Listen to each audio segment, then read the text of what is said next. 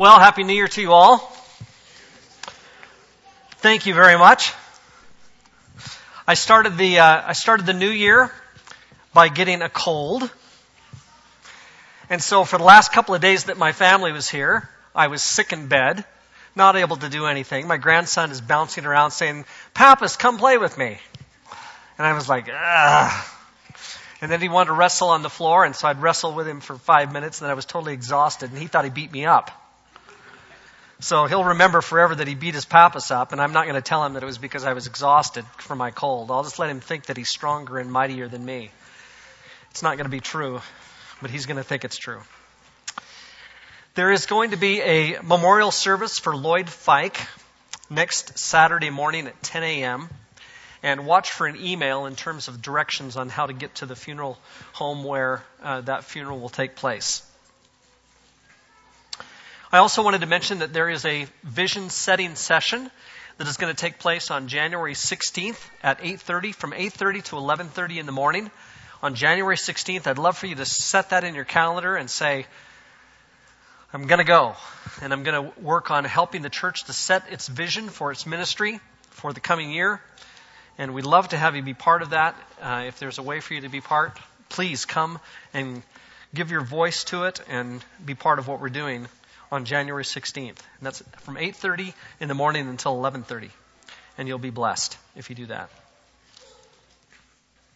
And then Kevin Clark asked me to announce that if you are participating in the reading through the Bible this year, the daily Bible readings, that if you haven't yet paid for the daily Bible that you got from him, he would love to have you pay for that. And so I don't know how many of there are out there who still need to pay for the daily Bibles that they got from Kevin Clark, but if you got one of those chronological Bibles, if you would give him your money, he would appreciate it. And that would be great. So gang, how are we doing? Did you say not good or good? It's good? Okay. Excellent. I've had a little PowerPoint trouble this morning, but hopefully that's over. We're about to see whether or not that's over. 70 to 85% of young people leave the church. Some return, many don't. I have seen this statistic many times listed this way, that 85% of the young people who grow up in the church leave the church never to come back. Recently, someone who was quite astute at evaluating churches, Ed Stetzer, said that he doesn't think that's true. He thinks that it's only 70%. And he also said that he thinks that 2/3 of those will eventually make their way back. And he didn't say make their way back forever, but he did say make their way back at least once. And so Ed Stetzer says 70% of the young people are going to leave the church, or are leaving the church, and then at some point they're going to make their way back. And I do hope it's true. I hope they do make their way back. We'll have to see. You know, in our church right now, I'm really blessed the way things are going in terms of our young people. We have a good teen group here, good young people's group. We are certainly maintaining way more than 30% of our young people right now. And I'm grateful for that. It hasn't always been the case, but it is the case right now, and God has blessed us, and so for that, I'm very grateful. The reason I bring this up is because it shows how much our faith is at risk these days. We live in a time when our faith is constantly challenged by our world. And constantly challenged not just by our world, but sometimes by ourselves. You have your own questions about faith. And for me to say that there is someone sitting here today who has questions about who God is, or questions about their faith, the truth of it all, I mean, we would all say, well, of course. There are people here today who have questions about faith and questions about truth. What's interesting is how many of our young people stand in that exact position. Recently, Ed Stetzer, again, this person who is quite authoritative when it talks about churches and how they're doing, did quite an exhaustive study about why it is that young people do, in fact, leave the church. And he discovered some things like life changes or situations will oftentimes cause young people to leave the church. And so they simply want to break free from the church. Maybe they were raised in the church and they're just after a while say, you know what, I've done this my whole life. I'm going to take a break here. Sometimes they move to university or college, and when they get there, they don't find the same kind of loving community that they had before. They don't have the same kind of relationships, and so it's easier for them to just stay in bed because all of their peers are just staying in bed on a Sunday morning. Or their work makes it impossible for them and difficult to attend. And certainly somebody who's in university or college, if they're working at the same time, they're probably studying their head off, and then at the same time working, it's difficult to make that choice to get up on Sunday morning and go to church. And so sometimes they just slowly drop out. So life changes or situations sometimes cause that. They also sometimes have dropped out because of their church or church staff. Now, I have a confession to make. See where it says, "or church staff" there on the screen? In the original, it said they dropped out because of their church or their pastor. And I just couldn't take it. And so I changed the wording. And I thought, I'm going to at least unload some of this responsibility on Dustin. And I can even unload some of that responsibility on the church secretary. It's the church staff. Now, I also thought, if I would have just left it pastors, then I would just say, well, it's the elders' fault. Okay? So I'm trying to get out of my responsibility here, but that's what it said originally. They dropped out because of their church or pastor. So church, and by the way, these, you'll notice the pastor's not in any of these three below, okay? At least not specifically worded. It says they dropped out because church members seem judgmental or hypocritical. Now, the fact is that could be the pastor who also is judgmental or hypocritical. But it doesn't specifically say that. Okay, then it says they didn't feel connected to the people at their church. Again, that could be the pastor, but it doesn't specifically say that. It could be that all the fingers are pointing at you, not me. Church members were unfriendly and unwelcoming. Okay? Could be that it was the pastor who was that way. Or it could be that it's just the church. So sometimes they just said, you know what? I don't really like the church. I don't get along so well with the church. The church hasn't treated me all that well. Then some sort of change in religious, ethical, social, or political beliefs have taken place. And so sometimes younger people suddenly, after reading a book, or maybe watching some documentary, or just over time talking with friends, decide that they just believe things differently. They don't see things as they used to see them, and it causes them to make a decision oftentimes to leave church. Now, these aren't all the reasons. I don't think this is, this certainly is an exhaustive list. But this is what Ed Stetzer said he thinks are the major reasons why young people today would say, it's time for me to leave the church. And in some kind of summary way, he looked at this question. What if we change it not so much from church, what if we change it from church attendance to the question of personal faith? What about the personal faith of young people? Why is it that some young people say, I no longer have a personal faith in Jesus? And he would say that in that case, their own personal faith wasn't meaningful enough to allow them to overcome their circumstances. So the problem is not so much what the church did to them or didn't do for them. It's more a question of what didn't develop within them, where they didn't have their own personal faith. Maybe what they still had was their parents' faith, but they didn't necessarily have their own. And so, relocating and work hours don't necessarily impact those with their own mature faith. When someone with mature faith finds the church hypocritical, or they are not connected or don't feel welcome, they don't drop out of church. They find a new church. So there are those who do drop out completely, but not those who have their own mature faith.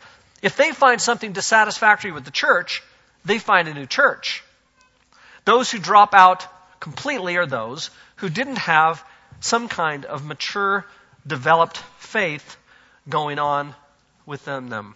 Now, I'd like for you to just for a second reflect on those you know who've left church.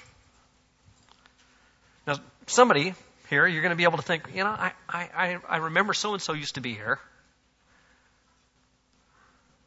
And they've dropped out. What's the reason?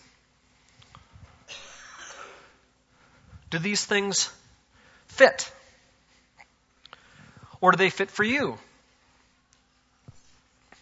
Good questions, I think, to ask at the beginning of the year. Let me read a quote from Ed Stetzer. Again, this authority on churches and why people are in churches and why they leave churches. He says, "The reason that many church-attending young adults stop going to church upon graduating from high school is something like this. Their faith just wasn't personally meaningful to them. They did not have firsthand faith. The church had not become a valued and valuable expression in their lives, one that impacts how they live and how they relate and how they grow.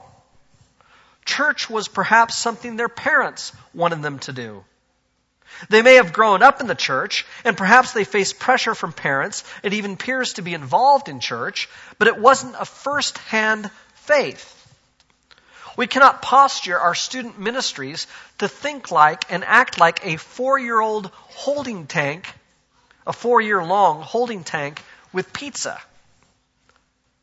And so he says there's got to be something more that the church offers to young people than just their parents' faith.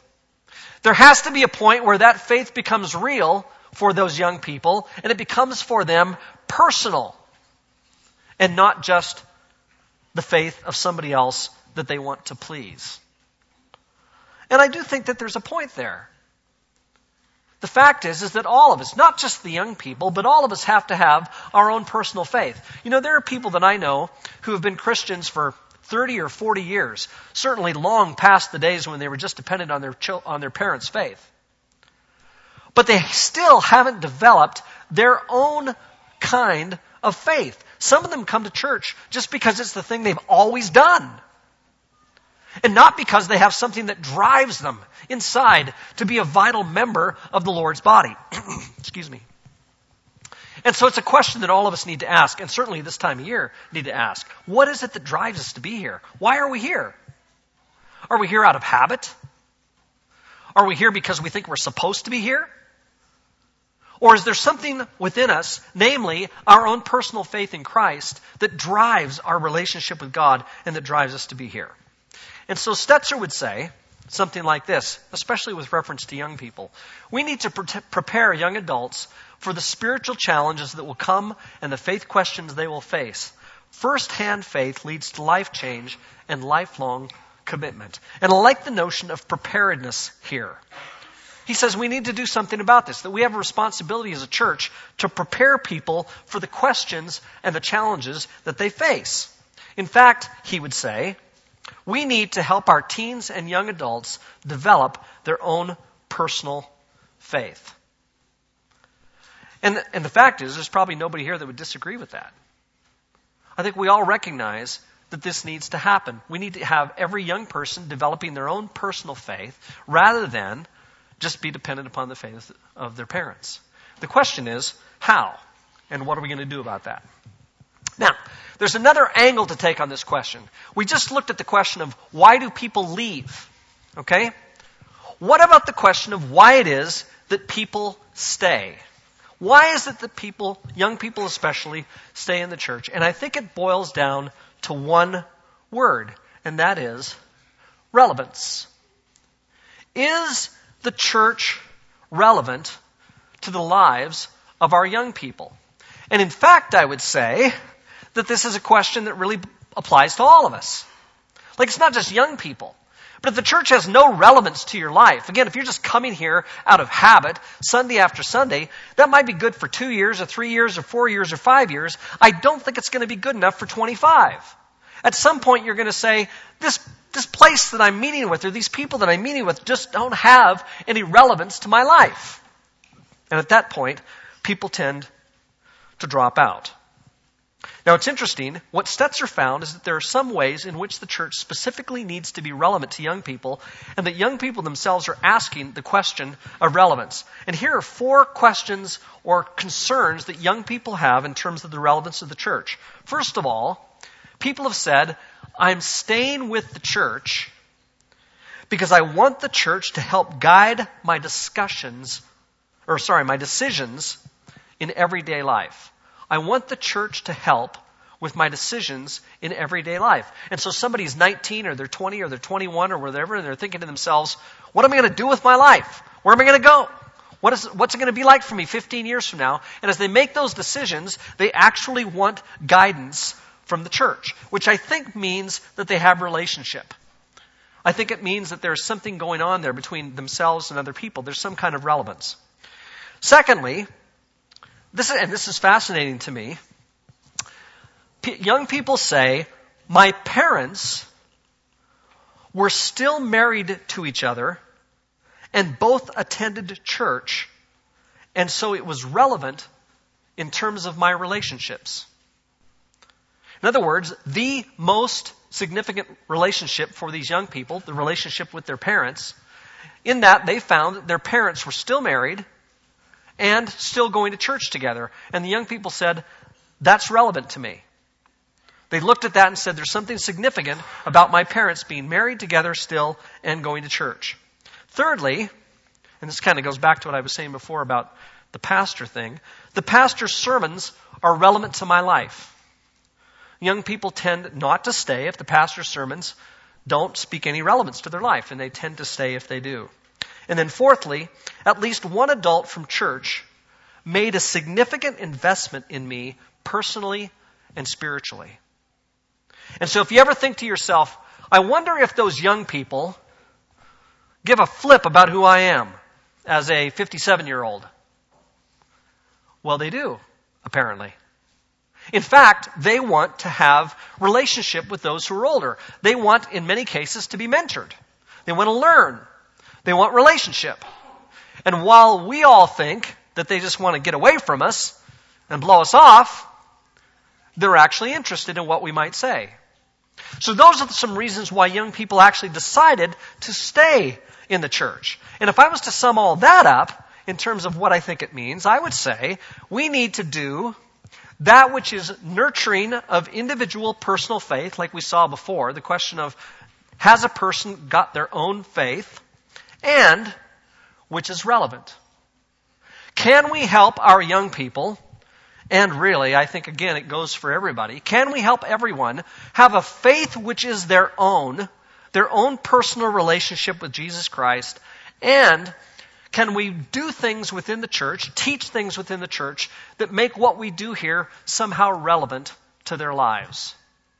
And if we're able to do that, we're going to have a much better shot at keeping people in the church and blessing their lives and helping them to grow. And so Ed Stetzer has done pretty extensive research in terms of what it takes to retain people in churches, and these are the kind of things that he thinks are significant, and I actually tend to agree with him.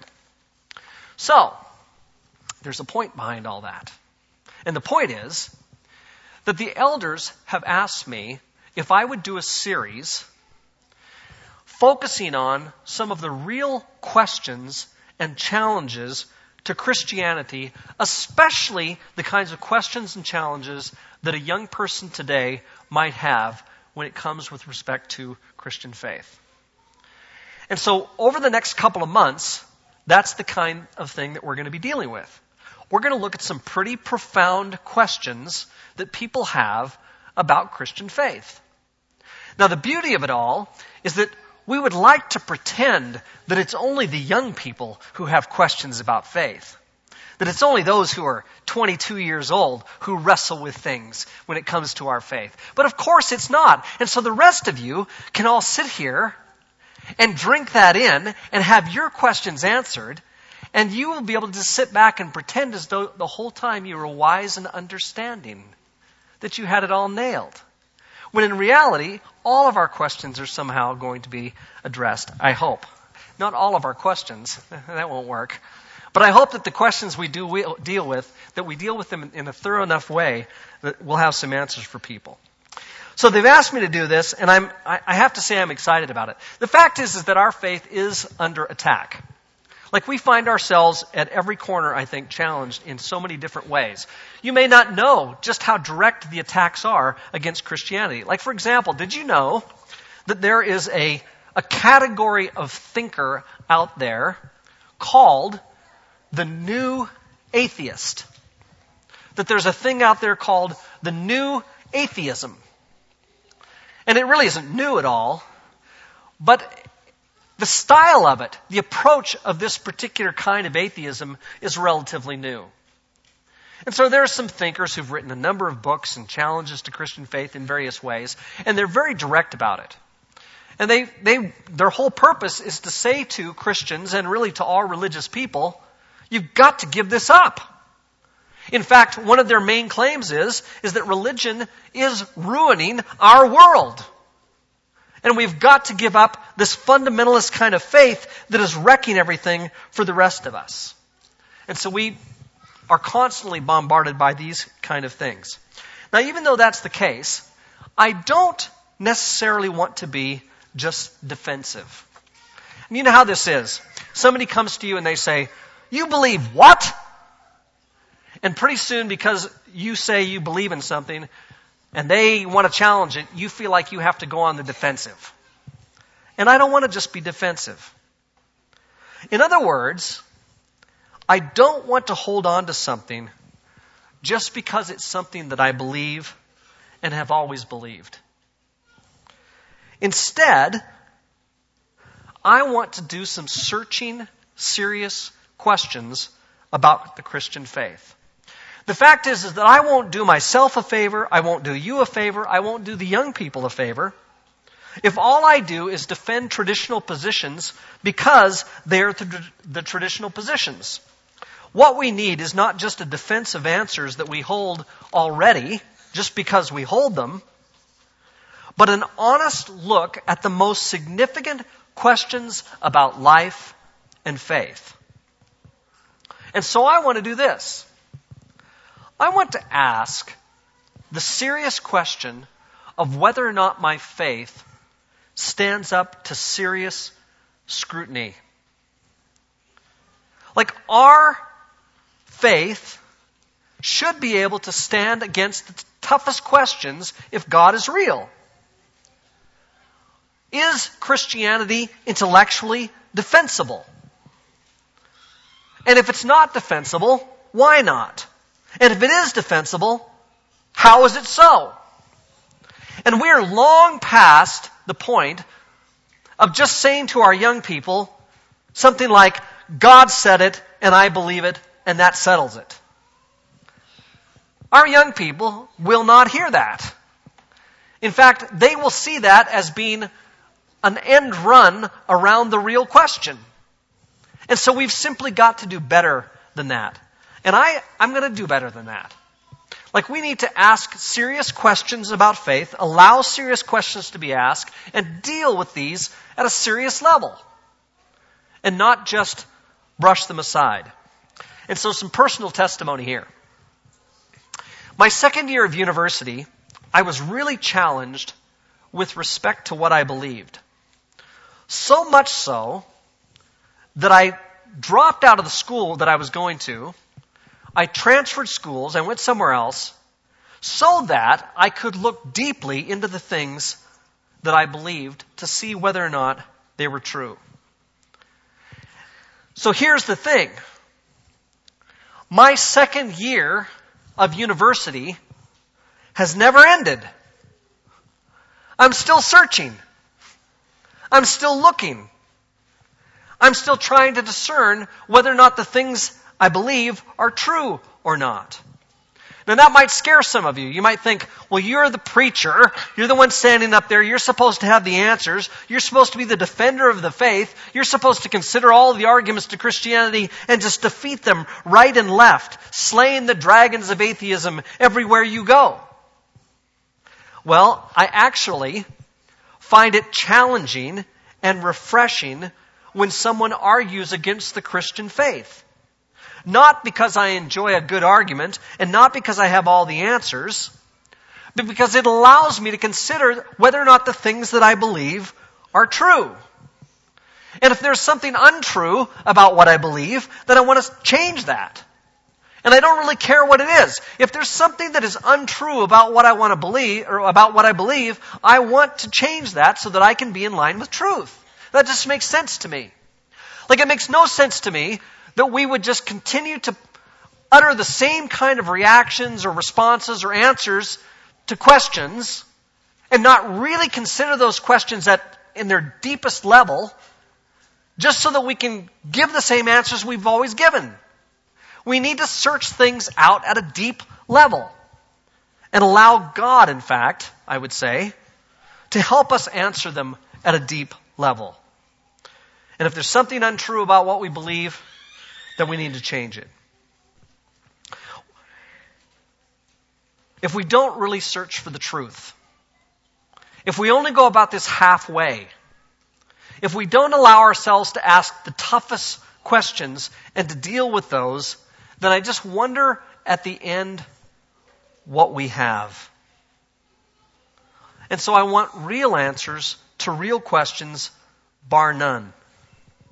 I want the best atheistic questions to be posed. I want the best challenges to the Bible to be asked. I want people to give the best reasons for why to them the resurrection makes no earthly sense. I want the naturalist to explain the naturalistic origins of the universe in the most convincing way possible. I want people to point out the most grievous faults in the church. I want people to question God and to point out what they think are His faults. I want our intellectual inconsistencies exposed. Then we can get at what is really the truth and something that you and I can really stand on and say, this is what we believe. Now, at the same time, I expect from my atheist friends or from challengers to the faith the same kind of intellectual integrity that I'm hoping to offer myself. I expect from them the same kind of intellectual honesty that they expect from me. If Christianity answers the questions, I expect them to admit it. If there's something intellectually defensible about the Christian faith, I want them to agree that this is the case. And what I find is that so often those who jump ship do so without intellectually sufficient reasons. Often they leave the faith because something else about life is bothering them, not the indefensibility of Christianity. A challenge to Christianity by some atheists is said to be the reason that so-and-so left the faith, when really it's something else. Because when all things were considered, Christ and faith ended up looking much better intellectually and spiritually than we thought. And that didn't or wasn't really the reason why people left. I can tell you that after 38 years of being a second-year university student and continuing to ask all these questions for so long, still being a searcher, I still find Christianity defensible. Defensible philosophically, intellectually, spiritually, morally, relationally, personally. And so if that's the case, we need to look deeply. We shouldn't be scared of the questions. Like, is there any question that we think is just too profound for God to be able to answer? Like, is there anything where we think to ourselves, man, I hope that nobody ever asked me that one, because for that one, my faith has no answer. If that's the case, then what are we standing on? What do we have to cling to? If there is no answer that God has for some question that can be devised by a human being. And so next week, I'm going to jump right into this. I'm going to deal with the question of truth. Is there such a thing as truth? We're told all the time these days that there isn't. Can there be one religious truth? Does it make sense that there's some kind of exclusive right to truth that Christianity holds? Is it legitimate and defensible for Christianity to say that it's true and that all the other religions are false? Is that intellectually defensible? Or do we finally have to admit that all religions are all pointed in the same direction toward God and that one is as good as another? Does it have to be that way? That's a question we're going to look at next week. And I hope you're here for the discussion. Right now I want you to look at 1 Peter chapter 3. Turn to 1 Peter chapter 3. We're just going to read this text as we close today. It's on page, 858, I think, in the Pew Bible. 858 in the Pew Bible.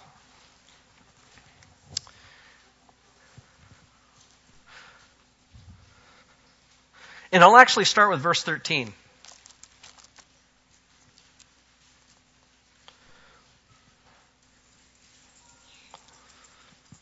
First Peter chapter 3, verse 13. Who is going to harm you if you're eager to do good? But even if you should suffer for what is right, you are blessed. Do not fear what they fear. Do not be frightened. And then watch verse 15. But in your hearts, set apart Christ as Lord. Always be prepared to give an answer to everyone who asks you to give the reason for the hope that you have. But do this with gentleness and respect, keeping a clear conscience so that those who speak maliciously against your good behavior in Christ may be ashamed of their slander.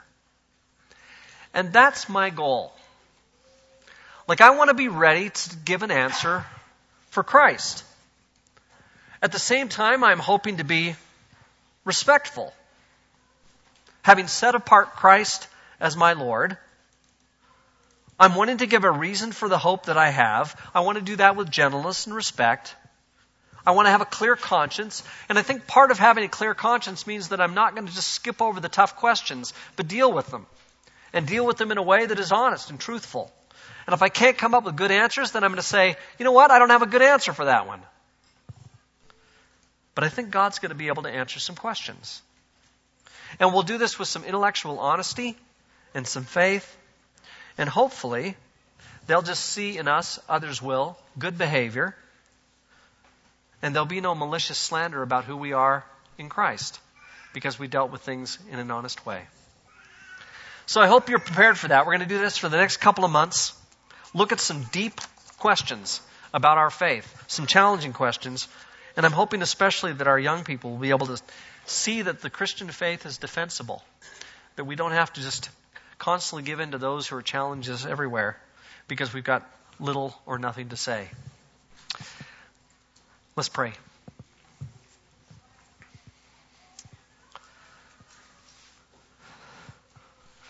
Lord, this morning I absolutely trust you.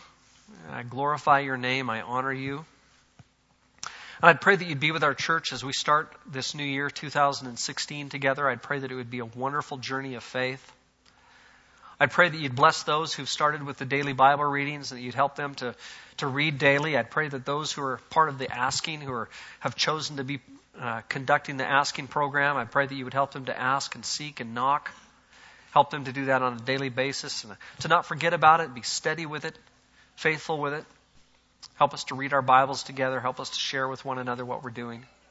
Bless our life groups as we discuss what we're doing with the asking. And Father, I pray that this can be a year of growth for all of us, that we'll move closer to being all that you want us to be. I pray, God, that you would strengthen our faith and confidence in you and prepare us, God, to give constantly a defense of who you are to the world around us. It's through Christ that we pray. Amen.